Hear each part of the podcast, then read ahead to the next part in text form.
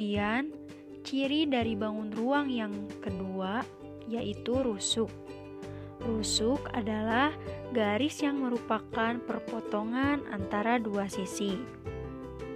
Kita ambil contoh dari gambar kubus berikut bahwa rusuk yaitu